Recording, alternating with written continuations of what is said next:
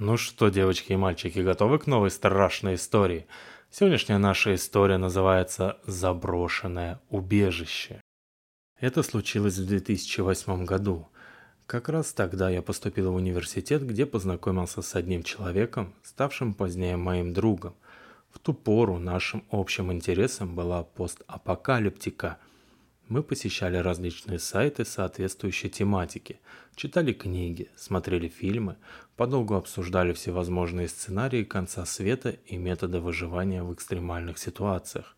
У каждого из нас был собран так называемый тревожный чемоданчик, где мы хранили набор средств первой необходимости на случай чрезвычайной ситуации.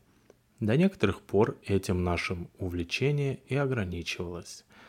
Но вот однажды мы прочитали на форуме, что в окрестностях нашего города есть несколько заброшенных бомбоубежищ времен Холодной войны. Конечно же, такие вещи казались нам привлекательными, и мы решили на ближайших выходных посетить одно из этих мест. Выбирали недолго, решили пойти в то убежище, которое, судя по описанию на форуме, было проще всего отыскать. В назначенный день мы сели в пригородный автобус, на котором добрались до небольшого поселка, расположенного неподалеку от убежища. Оставшийся путь мы преодолели пешком. Убежище внешне представляло собой небольшой холм, внутри которого вел темный проход. Вход был обнесен толстыми бетонными плитами. Мы немного постояли, всматриваясь в темноту и прислушиваясь к звукам. Затем окинули взглядом окрестности, чтобы убедиться в отсутствии посторонних наблюдателей, и спустились по бетонным ступеням внутрь убежища. Внутри оказалось холодно и сыро. Откуда-то из глубины доносились звуки капающей воды. На полу мы обнаружили разный мусор, явно принесенный извне. Кое-где на стенах были видны надписи. Видимо, местные заглядывают сюда время от времени – Естественно, мы не рассчитывали найти здесь что-либо ценное с точки зрения выживальщика. Все давно было вынесено, даже дверей нигде не осталось. Осмотревшись, мы решили пройти дальше. Вглубь убежища вел узкий коридор, в стенах которого обнаружились дверные проемы. По два с каждой стороны. На стенах висели остатки проводки, а под потолком были видны кое-где проржавевшие трубы – мы вошли в первое помещение справа по коридору. Уличный свет проникал сюда плохо, поэтому мы включили фонарики. Впрочем, это помещение мало чем отличалось от предыдущего, разве что наличием стеллажей с опустевшими полками.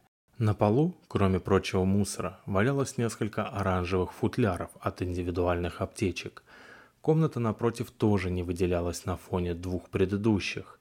Делясь впечатлениями, мы проследовали в одно из оставшихся помещений – оно было довольно просторным, но мы не стали осматривать его при помощи фонарей, так как едва мы вошли внутрь, то сразу увидели под ногами старый противогаз.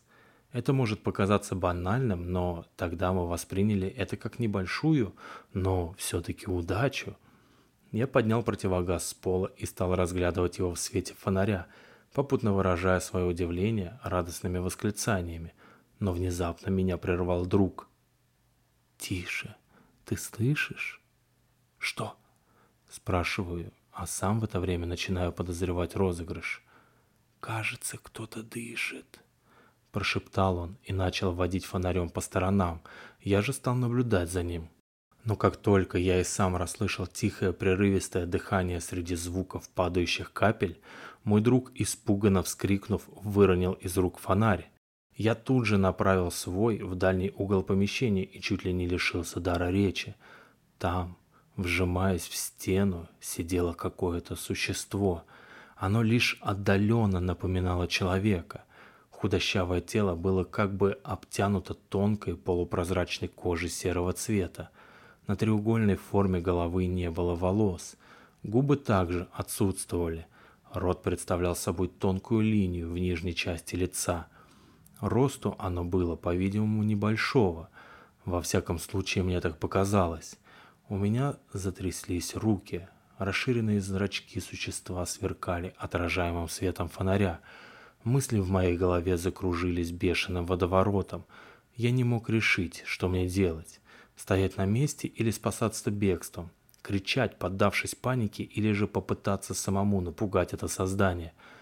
Но вдруг существо открыло пасть и зашипело. Наверное, это было похоже на то, как шипят кошки, только гораздо громче.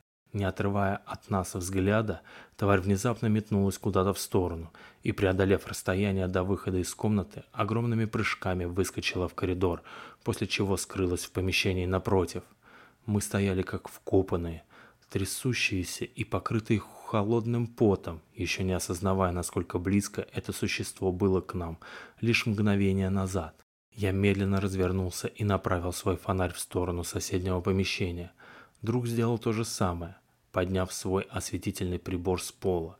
Мы продолжали неподвижно стоять, боясь, что эта тварь выпрыгнет на нас из темноты. Но вместо этого существо стало издавать странные звуки. Это было похоже на голос ребенка, который пытается заговорить, но не может